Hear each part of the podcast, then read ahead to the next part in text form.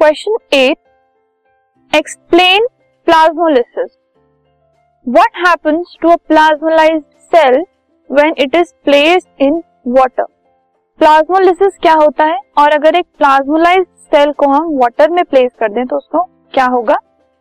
Now plasmolysis is the detachment of cell membrane of the plant cell from the cell wall when put in hypertonic solution क्योंकि plasmolysis से shrinkage आ जाती है तो अगर हम किसी भी एक सेल को किसी प्लांट सेल को अगर हम एक हाइपरटोनिक सोल्यूशन में रखेंगे तो एक प्लांट सेल है।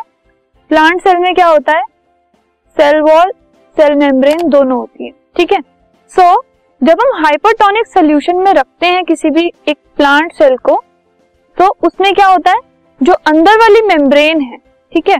अंदर वाली मेम्ब्रेन और बाहर वाली मेम्ब्रेन डिटैच हो जाते हैं अलग अलग हो जाते हैं ठीक है? तो उसकी वजह से क्या होता है? क्योंकि इसमें अंदर की साइड में अगर हम हाइपरटोनिक सोल्यूशन ले रहे हैं मतलब अंदर की साइड जो कॉन्सेंट्रेशन है सॉल्वेंट की वो ज़्यादा है और बाहर की साइड कॉन्सेंट्रेशन कम है। तो so, अंदर से बाहर ट्रांसफ़र होता है वाटर का ठीक है? वाटर ट्रांसफ़र हो रहा है अंदर से बाहर। अब अंदर इसकी वजह से श्रिंकेज आ जाती है और ये जो अंदर वाला पोर्शन है श्रिंक हो जाता है। So this is what happens during plasmolysis now अगर हमने एक प्लाज्मोलाइज सेल लिया है the cell that is undergone plasmolysis मतलब वो एक प्लाज्मोलाइज सेल है, उसमें प्लाज्मोलिसिस हो चुका है।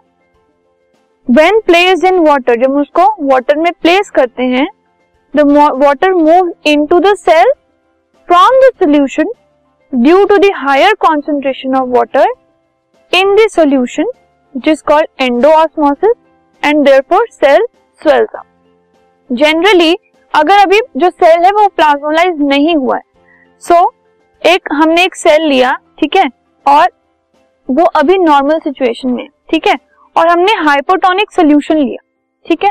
हाइपोटोनिक में क्या होता है? अंदर जो है कॉन्सेंट्रेशन वो कम होती है एंड बाहर कॉन्सेंट्रेशन ज़्यादा होती है। ठीक है? हाइपोटोनिक से क्या होता है? सेल स्वेलअप होता, हो जाता है। अगर आइसोटोनिक सोल्यूशन लिया है, उसमें दोनों जगह कॉन्सेंट्रेशन सेम होती है तो स्वेलिंग नहीं होती श्रिंकेज भी नहीं होती। लेकिन हाइपरटोनिक सोल्यूशन में अंदर कॉन्सेंट्रेशन ज़्यादा होती है और सोल्यूशन में कॉन्सेंट्रेशन कम होती है। तो इससे क्या होता है? अंदर का सारा वाटर बाहर चला जाता है और एक श्रिंकेज आ जाती है। तो अब ये एक प्लाज्मोलाइज सेल है, जिसमें ऑलरेडी श्रिंकेज है, ठीक है? अब ऑलरेडी इसके अंदर पानी की कमी है, ठीक है?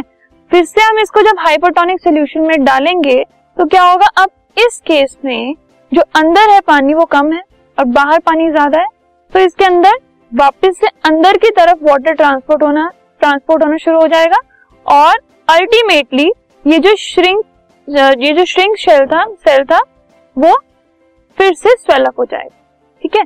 तो एक प्लाज्मोलाइज सेल जो पहले से ही प्लाज्मोलिसिस अंडरगो हो चुका है, उसको अगर हम डालेंगे वाटर के अंदर place it in water water में डाला है तो वाटर बाहर ज़्यादा है तो वो अंदर चला जाएगा और वो जो सेल है वो स्वोलन हो जाएगा।